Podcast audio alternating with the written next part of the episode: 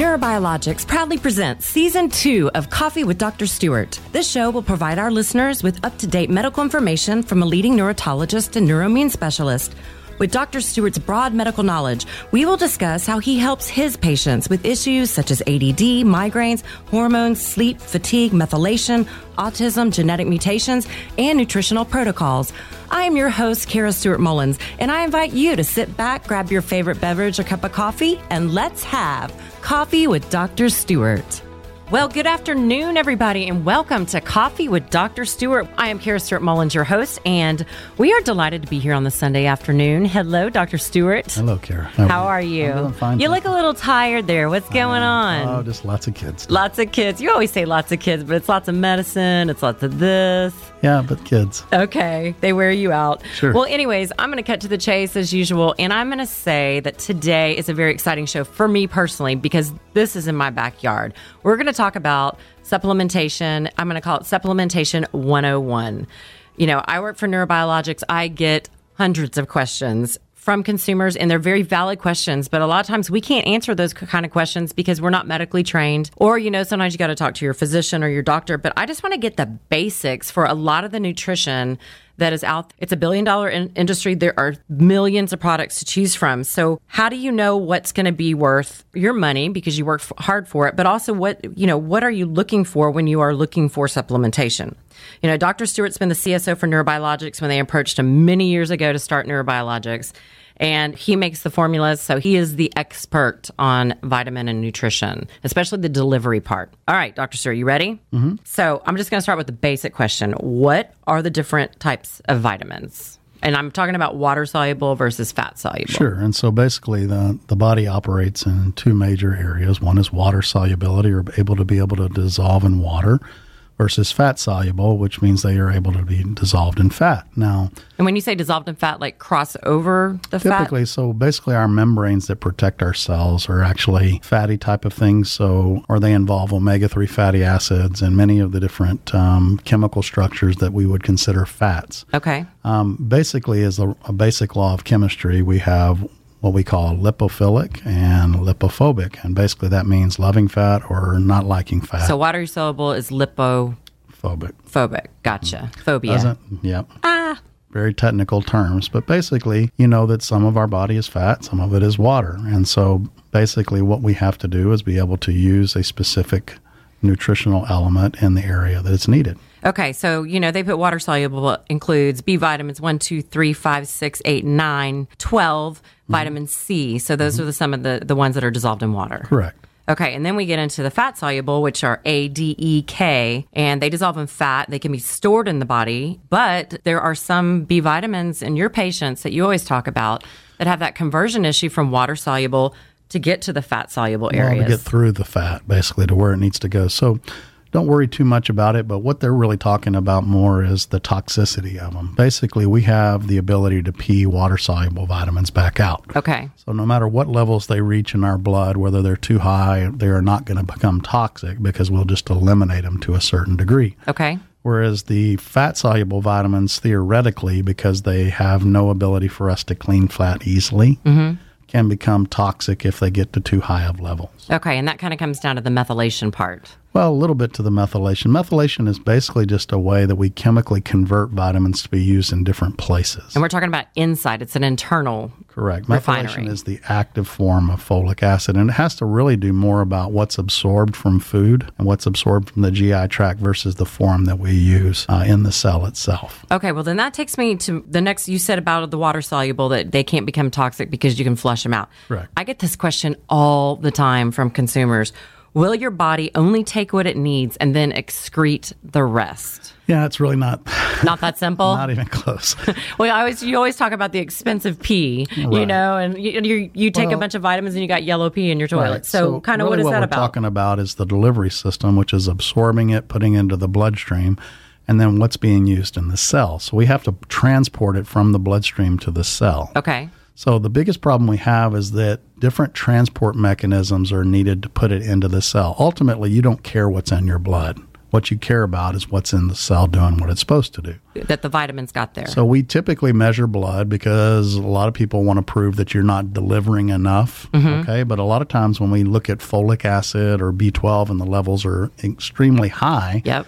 That means, yeah, it's getting into the blood, but the body can't deliver it into the cell and process it and utilize it. And that's where a methylation issue comes That's into where play. methylation comes in. So always remember, many people believe that, oh, you must be just supplementing too much folic acid or you're taking too much B12. Well, in people that don't take any of that stuff, we still find those high levels, and we've done those studies. And basically, we find out that they're just not able to utilize and convert that form of folic acid or B12 because they're water soluble. they aren't able to convert it in their biochemical process. Okay, because we talk about methylation a lot, and it, it has a mm-hmm. lot to do with methylfolate and methyl B12. Correct. Okay, so we try and go around it with a lot of our products, and, and we put it in the methylated form so that the body doesn't have to make that conversion. That's correct because the weaknesses that we are finding genetically, the problem is for folic acid alone, there are seven biochemical steps that it has to go through in order to get to methylfolate or the active form. Mm-hmm. We now know that there are weaknesses in genetics at each of those different steps. So you can have a screwed up pathway at multiple places. And a lot of my patients who are more severely methylated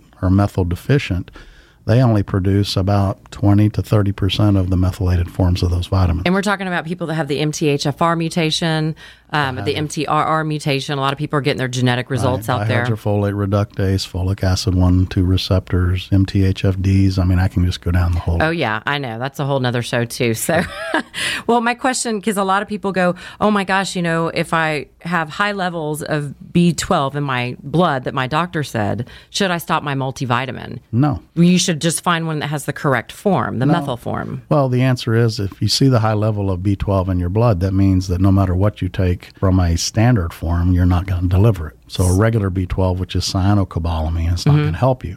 So, the reason you take a methylated form, because obviously the interruption is from converting the, the normal B12 or the basic B12 to the active form. Okay. So, we basically are just bypassing it. Well, that kind of gives me the question. You know, that news report came out on Fox about pregnancy. Women who are pregnant need to omit folic acid supplementation in prenatal vitamins. They need to have the methylfolate version. Is that because there's so many people out there with a methylation That's correct. And issue? And basically, it's not omitting. There's a false concept out there that's very prevalent that folic acid in high levels, because you have it found in high in your blood, it's toxic. Mm-hmm. Those vitamins are not toxic. They're just not being delivered. I tell people it's So what kind- happens to them they get peed out eventually. eventually? The, what I, I tell people, it's kind of like having an IRA. If you've got two hundred thousand dollars in your IRA, you are not rich because you can't touch it without paying a penalty, right? Okay.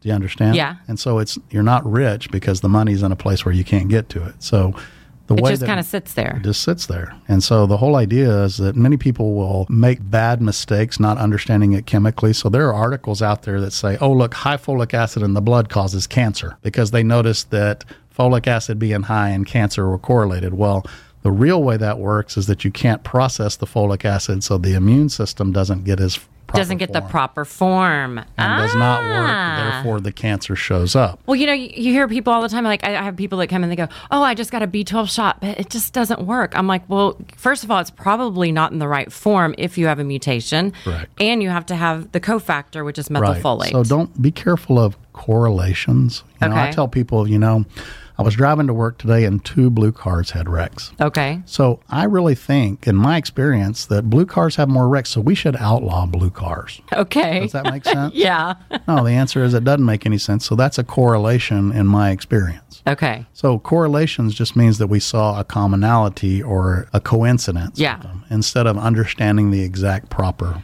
process. So a lot of women that come in to see you who are either trying to get pregnant or pregnant and end up with an MTHFR mutation, you do. I mean, you probably advise them to stay away from folic acid because they Answer, need that methylfolate. First of all, folic acid is in every green vegetable. You're not going to be able to stay away from folic Yeah. acid. So that's dumb. okay. Okay. Don't even think that. Don't worry about it. What it means is when you absorb it, it's going to float around in your blood and you're not going to be able to use it and you're going to pee it out. Well, then how do you protect that baby because you need that folic because acid? you have to then bypass the weakness that you have and deliver methylfolate. So do they just put now? A lot of prenatals have methylfolate in them now. And that's right, because they finally figured it out. Okay, yeah, that was a years. huge Fox report, and we got a lot of calls on that. You know, Well, guess what? We've been talking about that for 15 years. I know. Well, you have. Okay, that gets me to my next point because you say this a lot on the shows. You say no one vitamin works alone. Right. And a lot of people go, what is exactly does he mean by that? And I try to explain, you know, the methylfolate, methyl B12, they're like brother and sister, they go together. Explain what you mean by that Okay, with so everything. Basically, um, God makes recipes. You're not going to have one magic thing. So let's. I, I give people this example.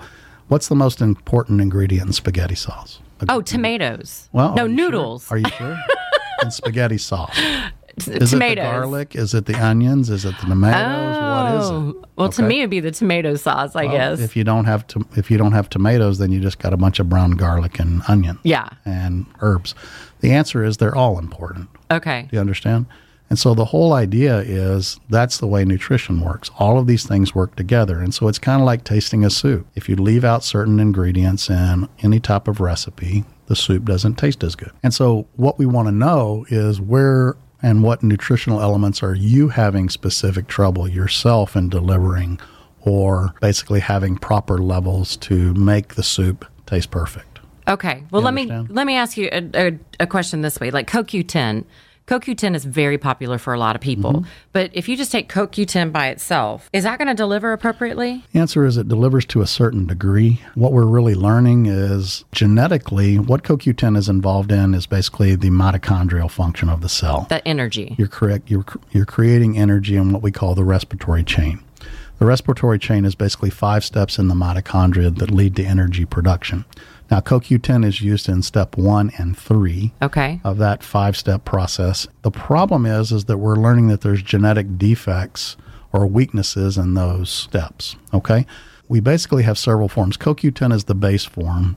The useful form is called ubiquinol. Okay. The oxidized form is called ubiquinone. so we've been using ubiquinone in our products And because ubiquinone gets converted back back to ubiquinol, and that's the one that's used. But what's happening is we're changing hydrogen molecules, and that's how the mitochondria works. We create a flux of hydrogen molecules. Basically, what we're doing is we want to deliver more, but what we're learning is that there's ways for us to manipulate that system to make it more effectively. So you can measure your blood levels of ubiquinol or mm-hmm. CoQ10, but it doesn't necessarily tell us that there's proper function in the cell. What we're now interested in is what's going on where it really needs to be important, not how you're delivering it, not what your levels are, but how can you utilize it at the cell. and that's where genetic testing can come in. That's where genetics come. in. Okay. All right. Well, we're going to take a quick break here because um, I have a lot more questions for Dr. Stewart. This is his background with the making of the formulas. So we will be right back with Coffee with Dr. Stewart. No two people are the same. Our health issues and our nutritional needs are as unique as our smiles. That's why our mission at NeuroBiologix is simple provide quality nutrition that changes lives, one formula at a time. Developed through a collaboration with top U.S. physicians, each NeuroBiologix formula carefully targets specific health issues.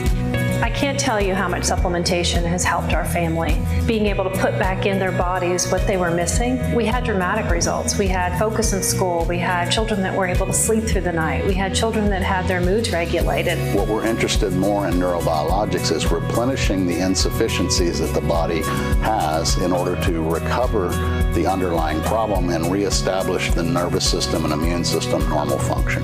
Each of us is unique. Shouldn't your supplement be too? NeuroBiologix. We are changing lives one formula at a time.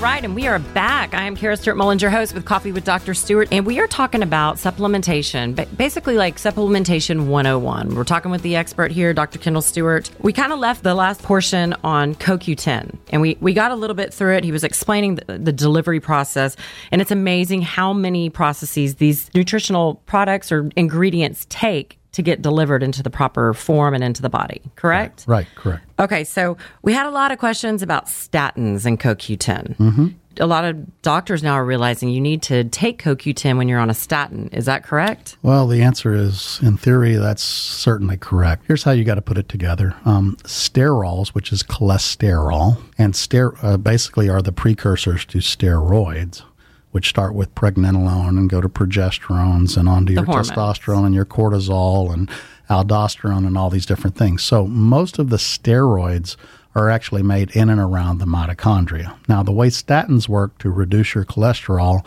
is essentially by blocking a step in your mitochondria Oh. that produces cholesterol. Is that why you're not a fan, or That's is that a is that a catch twenty two The answer question? is that's a catch 22 question. Now, what we know is then people who have genetic weaknesses in certain steps in the mitochondria that are using CoQ10, Mm-hmm. which is a quinolone, basically, we know that those people who get on statins lose most of their CoQ10 function. Ah, And then that creates all the bad side effects like myopathies, brain fog, et cetera, et cetera. that's why CoQ10 is such a popular nutrient, right? That's correct. Now, what we're learning is that there is actually a much more potent form of CoQ10 called PQQ. Yeah, we You're just we just added that to one of our Yeah, formulas. you're going to learn that PQQ is actually much more potent, much more effective, and it has a very unique ability that really has not been found in any other supplement to actually tell your cell to make more mitochondria.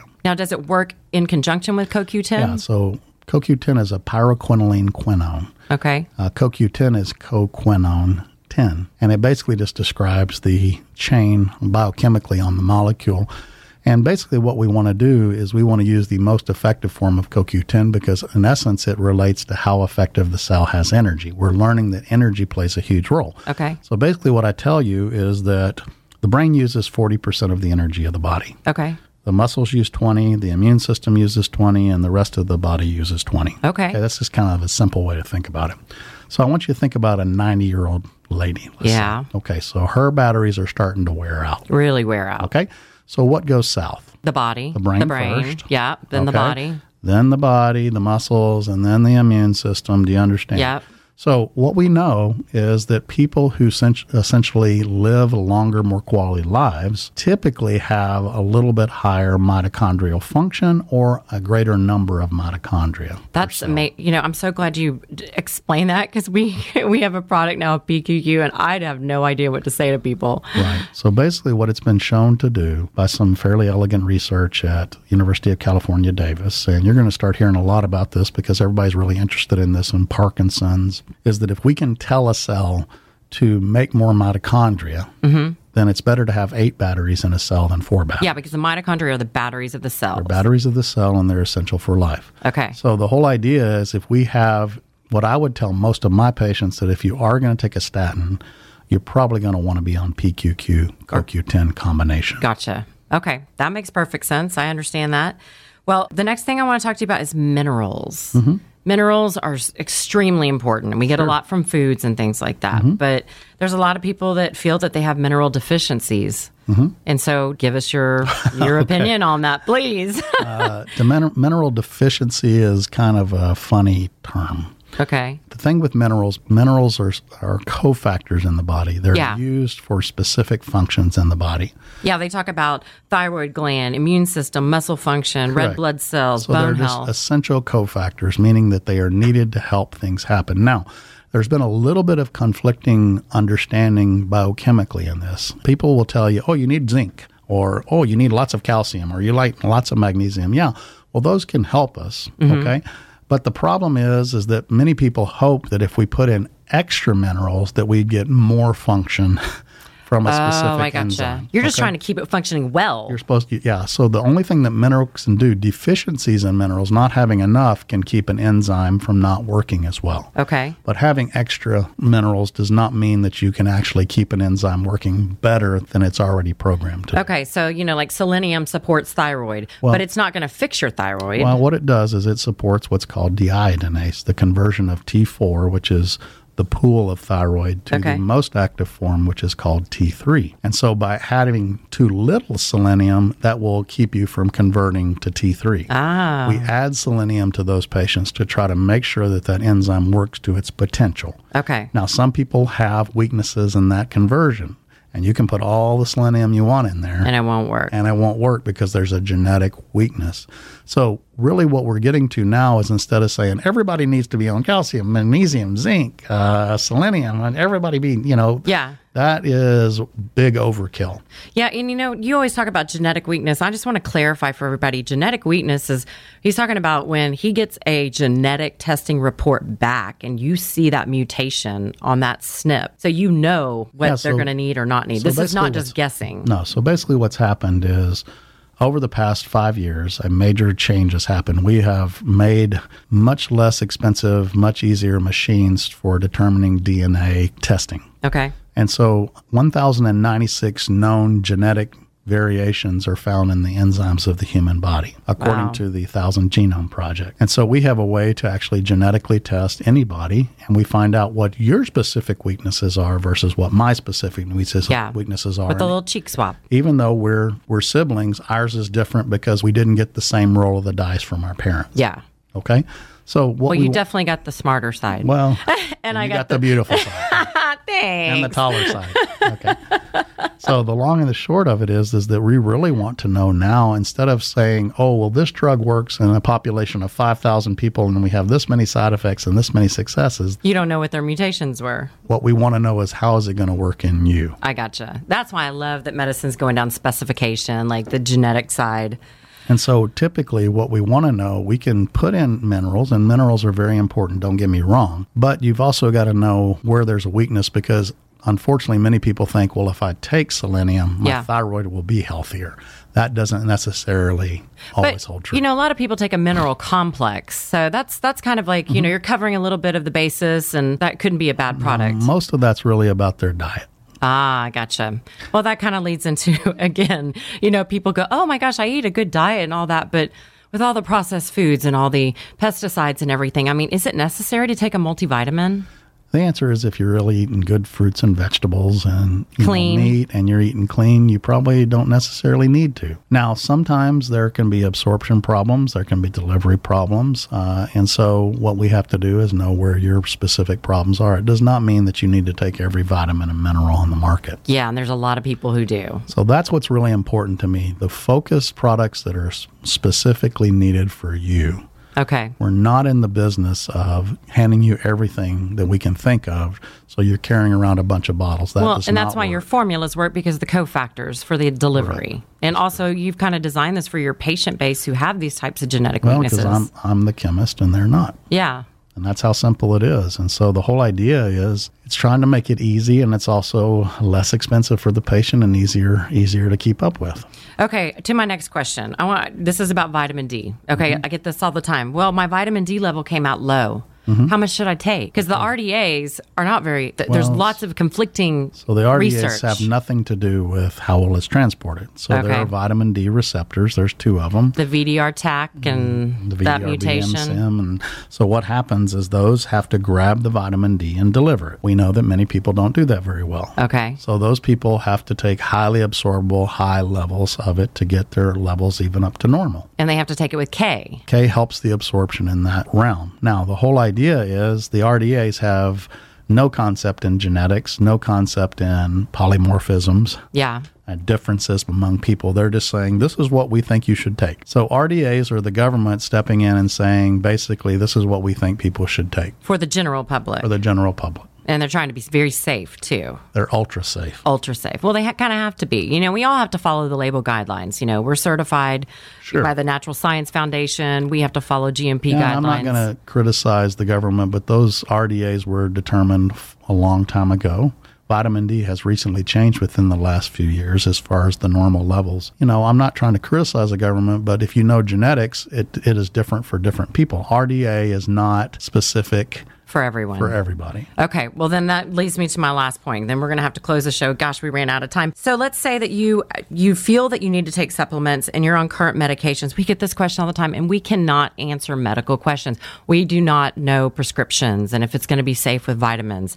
I mean, what do you tell those people? I always say you have to talk to your doctor or your Well, you have to- pharmacist You have to talk to your doctor or pharmacist. because K, a blood thinner might interfere with vitamin K. That's a common one, I guess. We So- we are not allowed to give out any of that The information. experts, the experts in that are your pharmacists. Yeah, they seem to know that because they have that huge log. They have a huge log because nobody can know them all. And so that's what you do. You call your pharmacist and you ask. Okay. Because a lot of people are like, I don't want to go back to my doctor. He doesn't know much about supplementation or this and that. So the pharmacist would be I would best. tell you that you probably need a new doctor. yeah. But what I will also tell you, the pharmacists are going to be the experts. At yeah, I love my pharmacists too because they always seem to be very, very helpful. And they're very knowledgeable. They're trained just as well as some doctors out there, maybe. Well, they're trained in medicines and interactions. Yeah. That's their job. That's their that's their forte. Mm-hmm. All right, one quick question that we keep getting. Once I take probiotics for a few months, will the positive bacteria remain in my system and permanently stay or do I have to keep taking them? I wish that was true. Me too. Uh, That's a big question. There's a lot more involved. We actually secrete a good sugar into our bowel called a fucosal sugar to attract good bacteria. Many people do not secrete that Mm-hmm. That's sugar. the beta glucans we've talked about. Yeah, and so that sugar is very important. So the answer is no. In most people who have gut issues and need probiotics, the answer is they will never set up a normal colony. Just like methylation, it never correct. fixes permanently. And also,